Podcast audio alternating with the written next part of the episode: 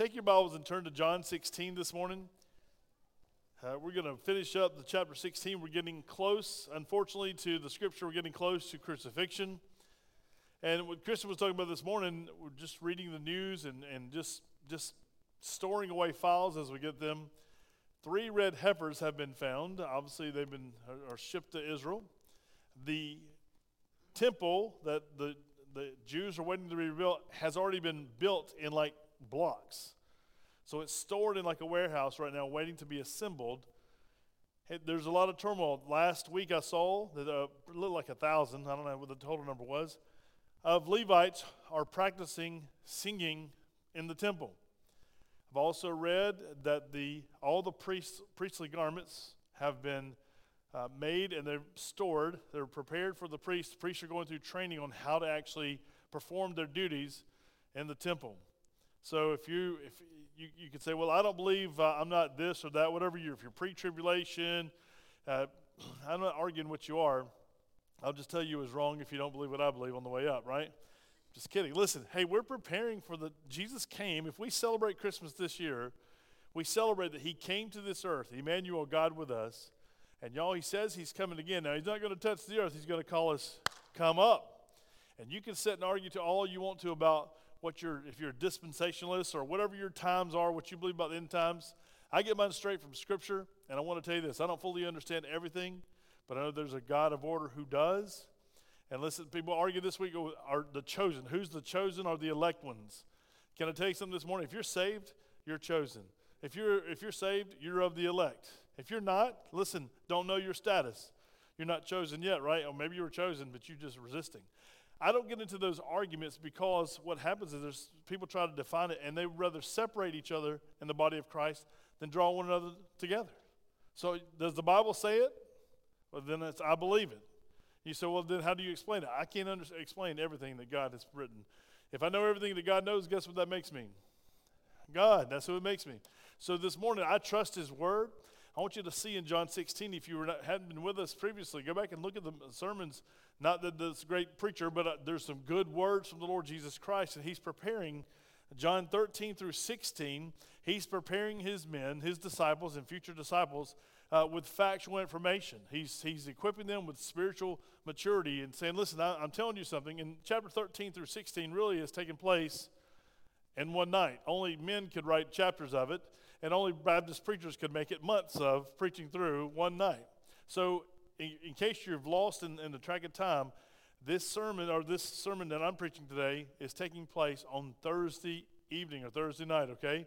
And we know what's coming tomorrow. If tomorrow was Friday and we're living there, what's happening? He's about to have a false trial, a, a, a wrongful trial, and Jesus is about to be crucified on the cross. So we're on Thursday evening, Thursday sometime before the crucifixion and before the resurrection. Now, the sermon title is Overcoming Joy. And I wrote it that way so it would have two meanings. Uh, one, if you just read it, you don't have to overcome joy like you do a disease, right? Overcoming alcoholism, overcoming sickness, overcoming whatever. That's not what I mean. The, uh, this is a descriptive type of joy, overcomer's joy. I should have put it that way, but I left it that way just so it'd be a little bit controversial. Overcoming joy. Can you have overcoming joy? Not can you overcome joy, but can you have overcoming joy? And the answer is absolutely Yes, and we're going to see this morning that the Lord Jesus Christ taught his disciples, therefore teaching us today how to have this overcoming joy.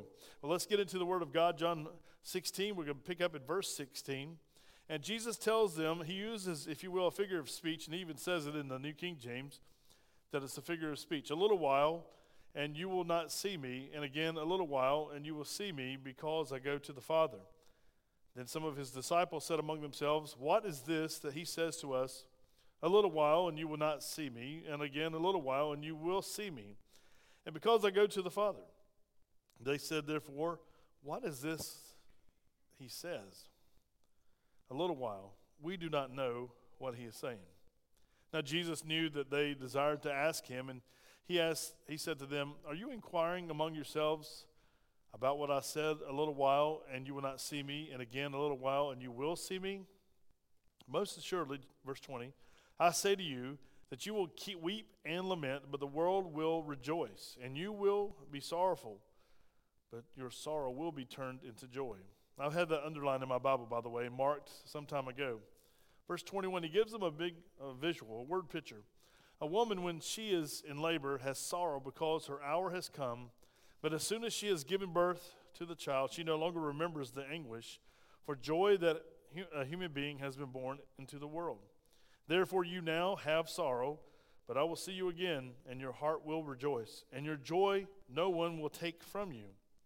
And in that day, you will ask me nothing. Most assuredly, I say to you, whatever you ask the Father in my name, he will give you. Until now, you have asked nothing in my name. Ask, and you will receive, that your joy may be full. Verse 25 These things I have spoken to you in figurative language. But the time is coming when I no longer speak to you in figurative language, but I tell you plainly about the Father.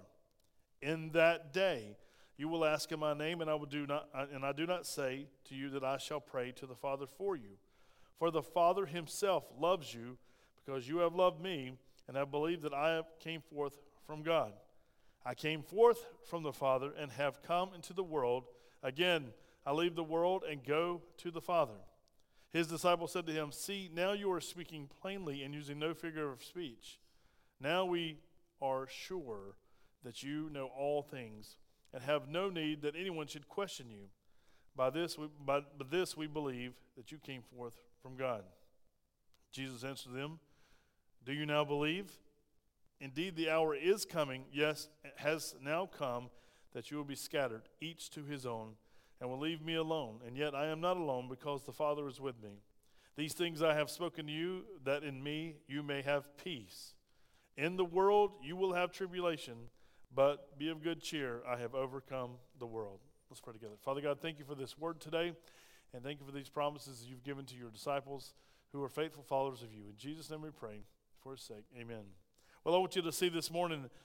Let's go into your notes. If you have your notes today, and I want you to write this down so you can actually keep record of something that you can tell your friends about around the water cooler, at the picnic table, or eating together, sharing together. This is important. It's why we give you notes because the Lord Jesus Christ has given us a powerful statement to his disciples and to us today that he wants us to actually go and act on. There's something forward thinking that he's speaking about. It's going to be for them immediately, it's going to be for them in the future, and it's going to be for us, every disciple of Christ, also for now and in the future. If you look at your notes there in verse 16 through 18, the disciples of Jesus were confused, scared, and anxious because Jesus spoke in a veiled message of his departure. They had questions. And have you ever had a question of God? Anybody ever asked God, why now? Why this? Why is this happening? We look around our world, we always argue about uh, is this God's will? Is God really in charge of my life? Is God really in charge of the government? If God was in charge, then this would happen. We have all kind of questions of God today as disciples, do we not? We ask how and why and what, and we don't understand. And, and so we're not unlike the, the disciples that we f- call and we now we revere, revere them as St. Paul and St. Mark and St. Peter and St. James, right? But these were average, regular men who lived their lives and had real questions like you and I have. They were had given up everything to follow the Lord Jesus Christ. They'd given up their businesses, their good jobs, they'd given up their benefits. And here they are, Jesus is leaving, and he says, Listen, I know that you're upset, but I'm, I'm going away. For a little while, you won't see me, and then a little while, you will see me. Well, how long is a little while to Jesus? Peter talks to us and tells us, listen, that one day is equal to what? A thousand years for us is equal to what? One day to the Lord. So Jesus has died on the cross. We know this, we're moving up to today's date. And he's been resurrected for how long? According to his timetable. Two days. Anybody anxious for something in two days?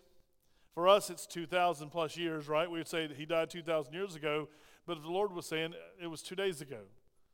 He's not limited by time, and he's not, he didn't have a calendar up in heaven. Uh, he's in charge of all things. We know that. But he doesn't get anxious. And have you guys ever, when we talk about his Christ return, when I was young, I used to say, No, not today.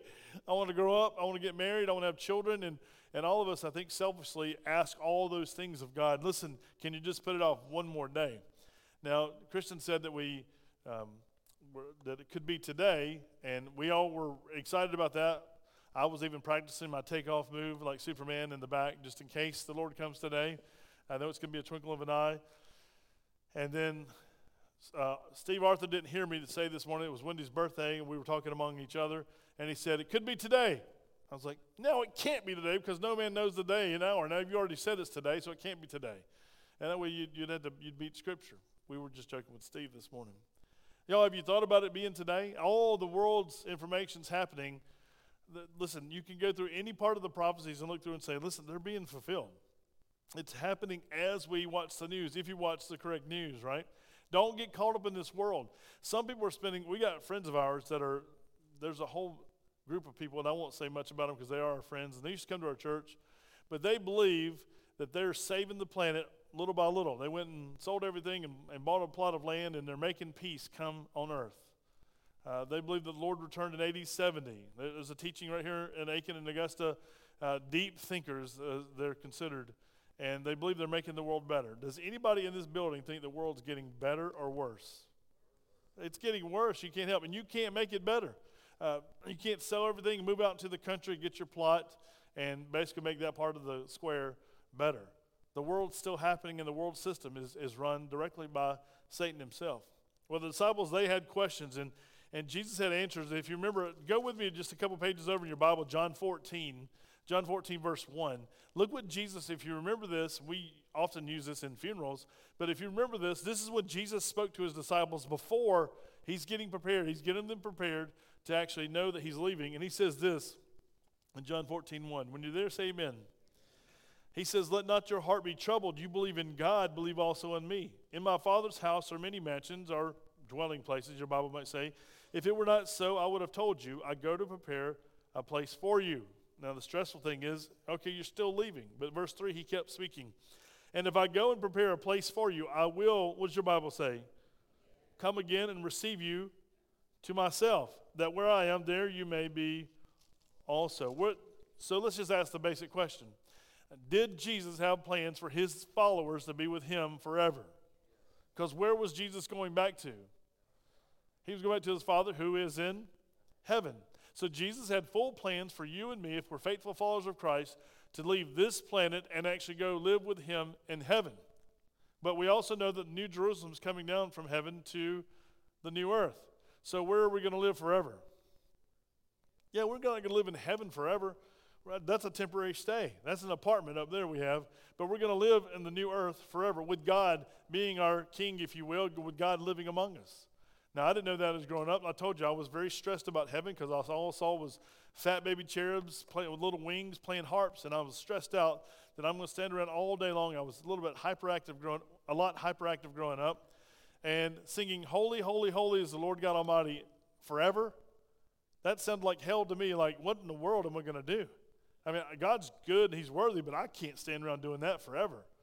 Couldn't imagine what it was like because I was thinking as a child. And as you spiritually mature, you start thinking, how wonderful is it going to be to actually do work with my hands? And by the way, work is not a curse. If some of you today, many of this generation does not want to work because they just quit, right? The great reset, they just don't want to work. They want you to work for them.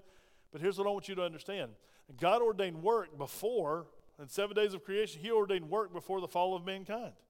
Adam and Eve tended to the garden. It was something that God gave them as a gift. So work is a gift from God. It's not a curse. You might hate your job, but listen, ask God. He might give you another one.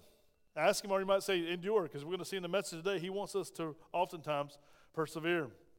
Also in John 14, 27, uh, Jesus said this to His disciples Peace I leave with you, my peace I give you. Not as the world gives, do I give to you. Let not your heart be troubled, neither let it be afraid. So when you ask the questions, and the disciples were there, they were scared, they were, they were anxious, uh, like we can get today. And Jesus is very clear don't let your heart be troubled. Listen, believe in God, you believe also in me. I'm taking care of you. Now, how many of us actually believe today God's taking care of us? Four of us, okay? Do it again. How many of you, just raise your how many of you actually really believe God's taking care of you? And no matter if you got the C diagnosis, the heart diagnosis, if you just lost your job, no matter what you have going on in life, He's in charge and He'll take care of us. I, I told you when the nurse, when the, when the heart thing was going on, she said, You don't do this, you could die. And I'm like, Threaten the Baptist preacher with heaven. That's not a good option, right? because if, I, if I'll die, then that means I'm, I'm taken care of, right? I don't, I'm not ready to go today, but if it's today, I'm ready to go. So we understand that God gives us this peace, and you say, well, how can you have that peace? And how can we speak like that? We're strange people because we can talk about heaven, we can talk about dying with grace, knowing that God is sufficient to carry us here and hereafter. Amen? He's a good God that we serve. I want you to look at the second part. They were perplexed in verse 17. They were perplexed because they remained spiritually ignorant of what Jesus was saying. Remember, he's speaking in figures of speech. He's God on earth, Emmanuel. That's who Jesus is. Although they desired to ask Jesus for clarity, what did they do? Same thing we often do with each other. When you need an answer to prayer, what do you usually do? Well, today they didn't have texting, but they would have been texting everybody. They'd been putting it all over social media. Had they had the computers and the, the ability to do that, they would ask everybody under the sun what they thought until Jesus was the last resort. How many times do we do that today? We talk about it with friends. We ask somebody, What would you do if you were in my situation? And everybody's, where I'm from, is really happy to tell you, I'll tell you what I'd do, right? I'll tell you I wouldn't do. And they give you advice, and if it's not based on the Bible, it's wrong advice. So many people, listen, psychiatrists and psychologists' offices are filling up today because people need answers to the things of life. People have no hope. People are anxious. People are living on, on day to day, paycheck to paycheck, saying, What is going to happen to us? What's going to happen to my family? What's going to happen to the world? And the Lord's up in heaven saying, Listen, turn to me. Listen, cast your cares on me because I care for you. My burden's what?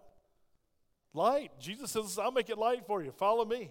Didn't say he'd make it easy, he said he'd make it light because we will have to endure suffering.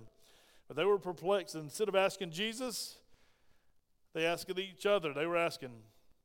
And they had this chapter. So you say, well, Pastor, they didn't have the Bible like we did. No, but they had Jesus walking with them. And they had the Old Testament. Proverbs 3 5 and 6 says what? Trust in the Lord with all of your heart and lean not on your own understanding. In all of your ways, do what? Acknowledge Him, and He will make your paths straight. Didn't say make your paths easy. He said He'll make your paths straight. And listen, have you ever hiked in the mountains, especially the Blue Ridge? When I first got here, I'd been a long time. Me and Mackenzie used to do waterfalls all the time. And I said, I'll take the youth. We're going to go waterfall sightseeing. And I didn't like teenagers then. And I loved them, but didn't like them being around them because they goof off and they, they get hurt and they do dumb things. And I was one, so therefore I was an expert. I had three. So I'd take the teenagers up to a place that I, I remember the waterfall being beautiful. It was just kind of a tabled waterfall. I think it's called Yellow Place, Yellowstone, or something like that, up in near Caesar's Head. But the, it was just a flat rock, like a mushroom that water comes off, and the next one, and the next one. And the, they said, Pastor, how far is it out there? And I said, Well, it's not very far. And I didn't look at the map. No one looked at the map. We, I just said, It's just right here. Me and Kenzie's hiked to this thing before. And we've hiked to some 10 mile hikes to waterfalls. Didn't remember this one was a long one, but if you've been up there, we hiked all the way out. And it was a long, long hike. It was, I didn't have the appropriate shoes because I myself thought it was just a short hike. And some of the kids ran ahead because I was about halfway through saying, we're just going to turn around and go back because it's, it's too far. But some of the banshees had already ran through the woods and there was no straight path to the waterfall. It was crooked around the mountains, around the mountains, around the mountains. So I had to go all the way to the end to get the students that had ran ahead, uh, much uh, uh, far ahead of us. And it was several miles into the, to the waterfall. It was terrible. And by the time I got there, they're on the top rock up there going, look at me, look at me, right? And, and about to fall. Those paths are straight. I think of that hike that time, that how crooked it was to get to where they were. I was trying to get to them quickly, but I had to wait. I had to actually walk around the paths around the mountains to get where I'm going. But I got to the destination, no one was injured, and we came home safely. Same thing in life whenever we have all the issues. As you get older, we face health issues, we face wealth issues.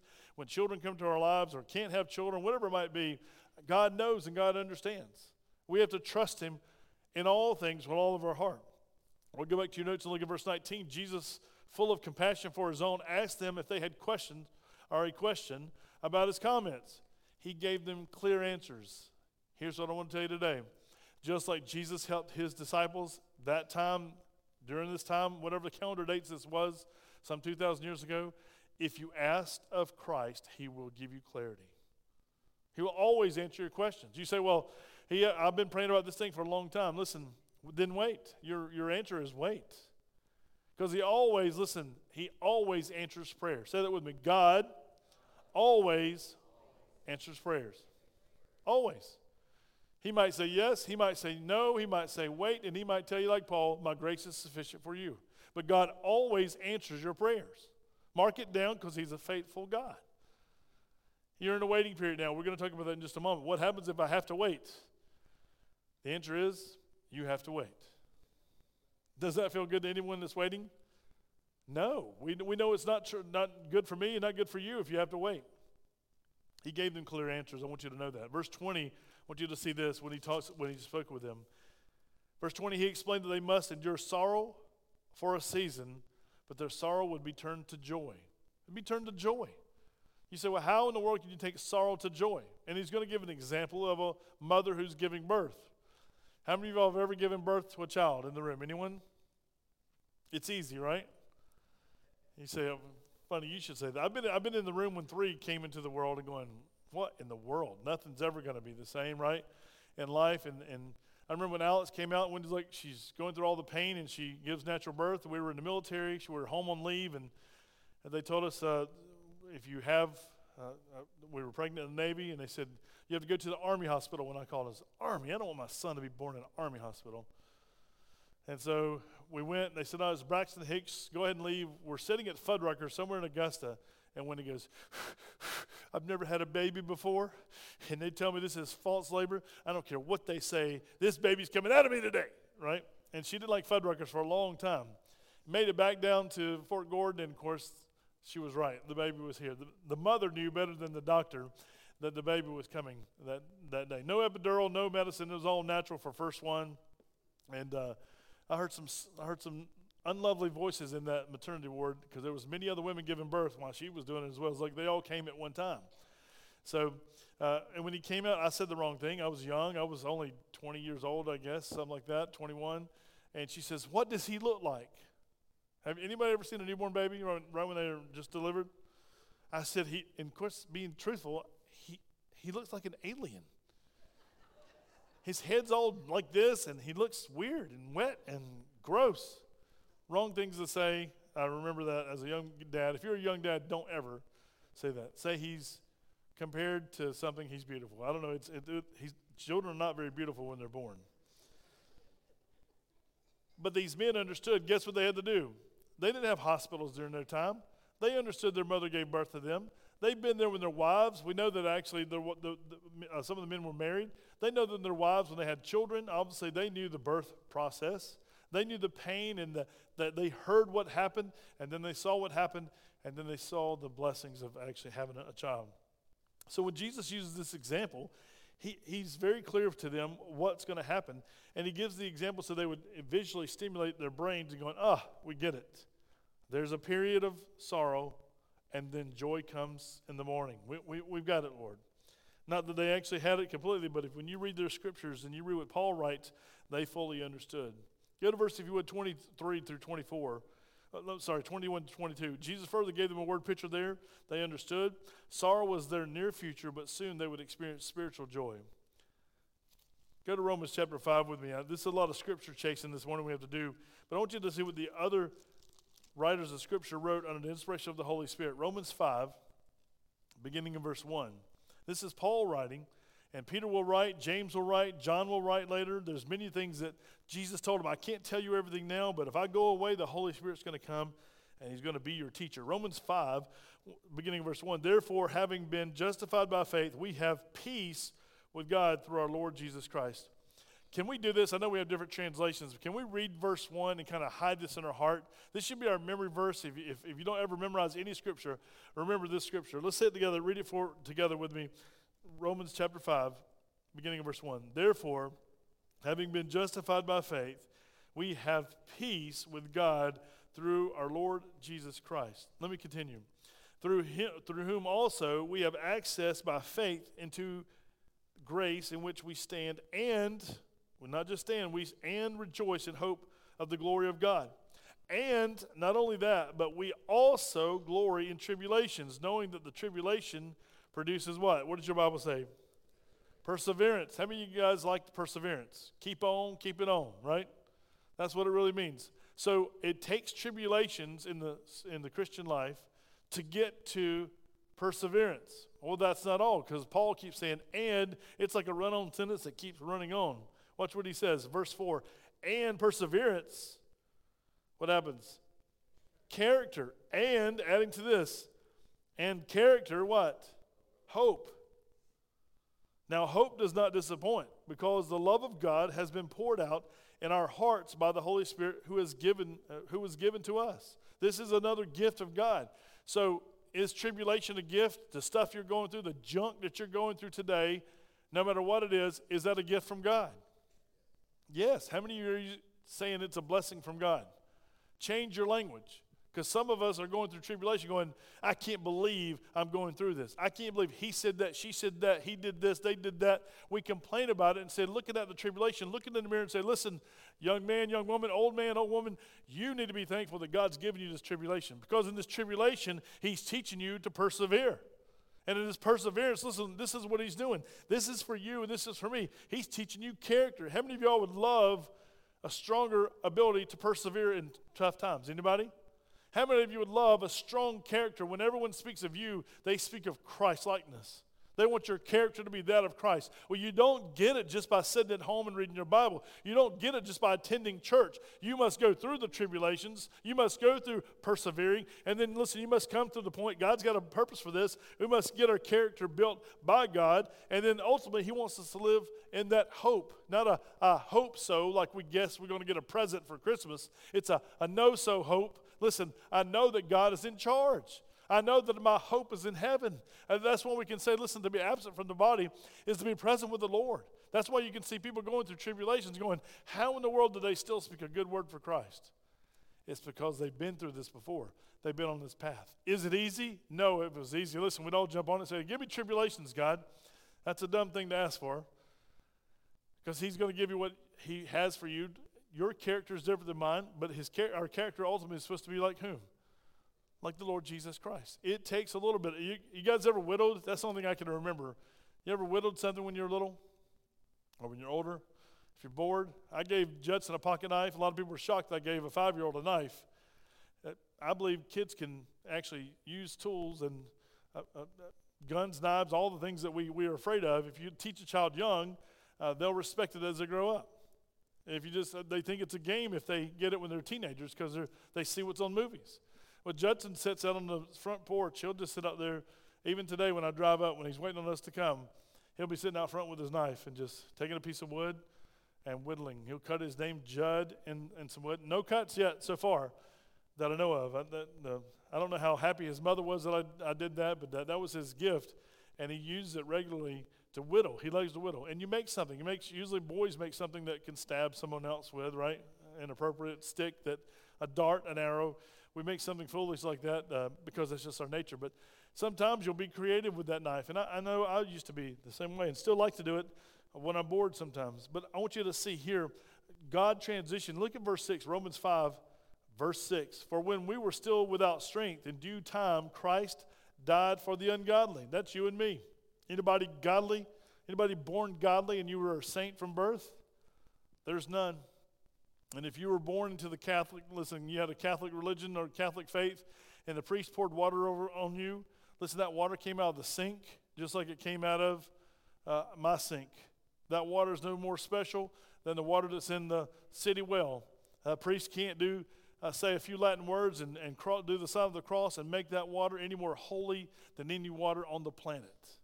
So if you were baptized, you say, Well, I'm banking my salvation on when the priest gave, he sprinkled me. I was christened by my mother and father. I have a certificate, have a little beautiful lacy looking uh, uh, cloth that, that, my mom said I was, I was christened in, and therefore I'm saved.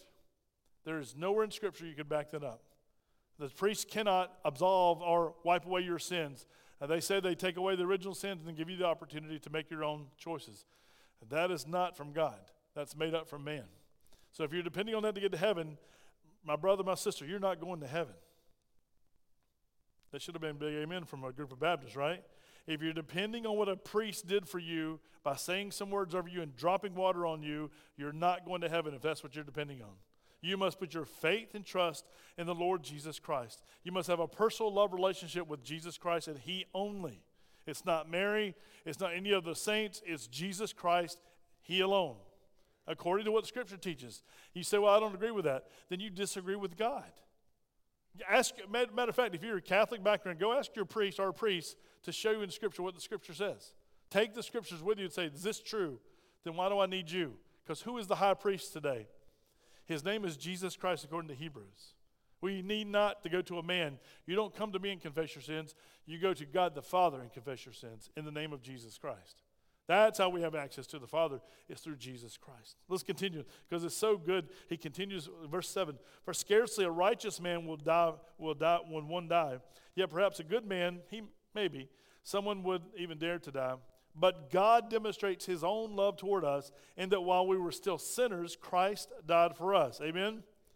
That's all of us. That's everybody, the whole world. That's the John 3.16 world.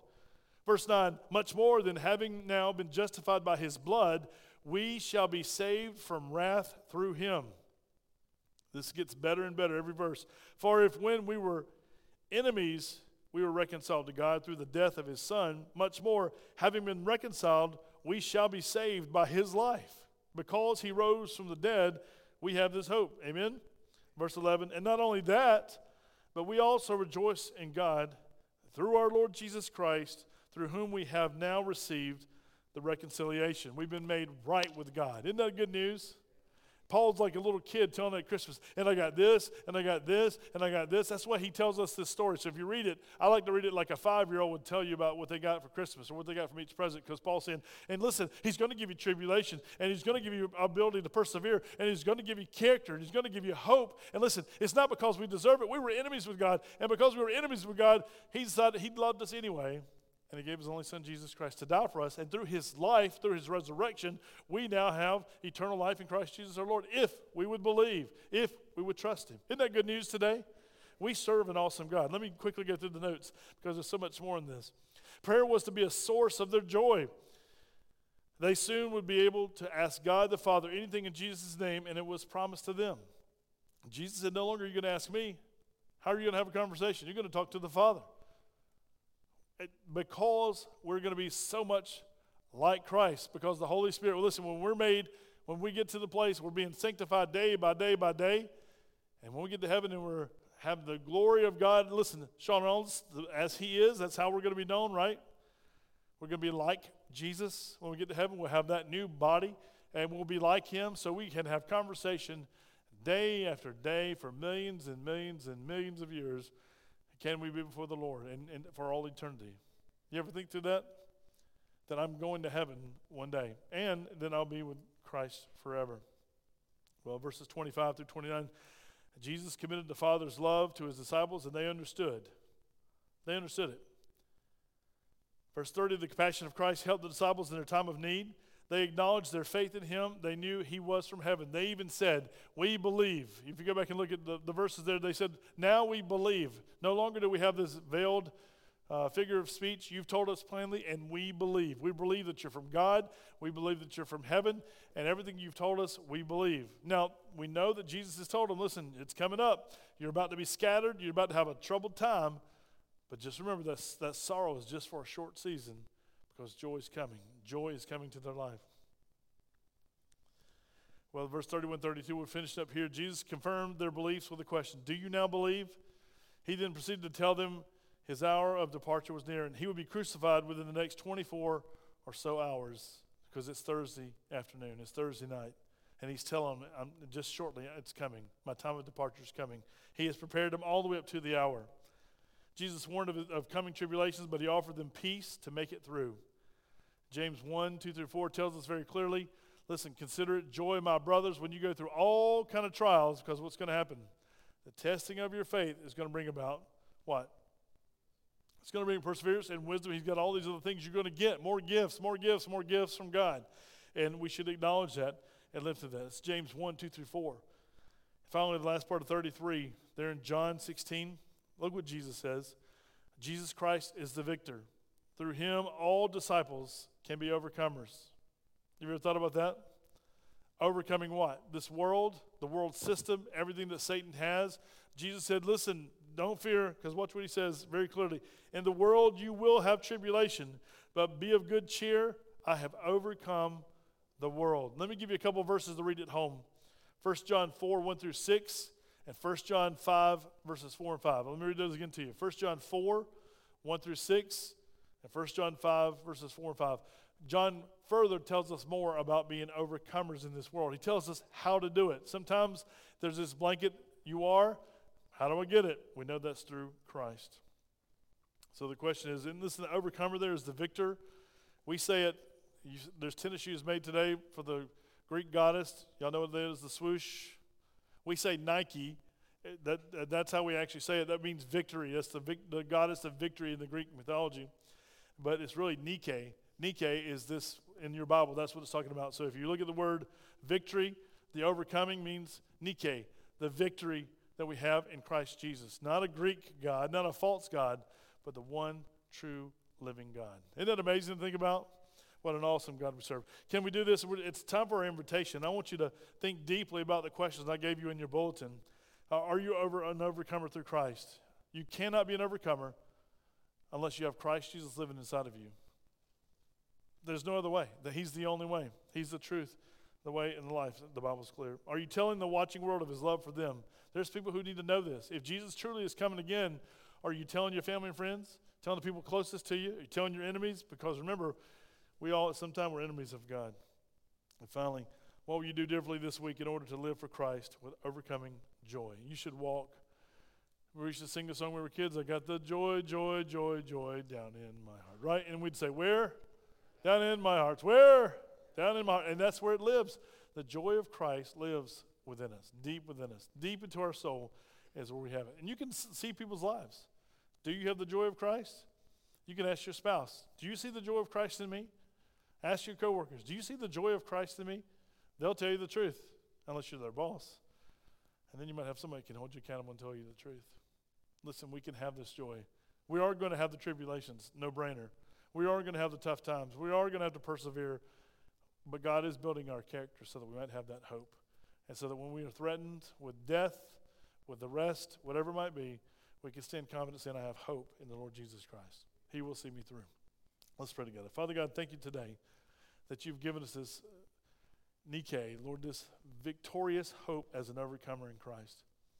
We know throughout Revelation, you, you begin to the churches how they can overcome. They've overcome this world, Lord, because greater is He that is in us than He that is in this world. Praise the name of Jesus. Thank you that you've supplied this for us. And I thank you that you're still saving souls today.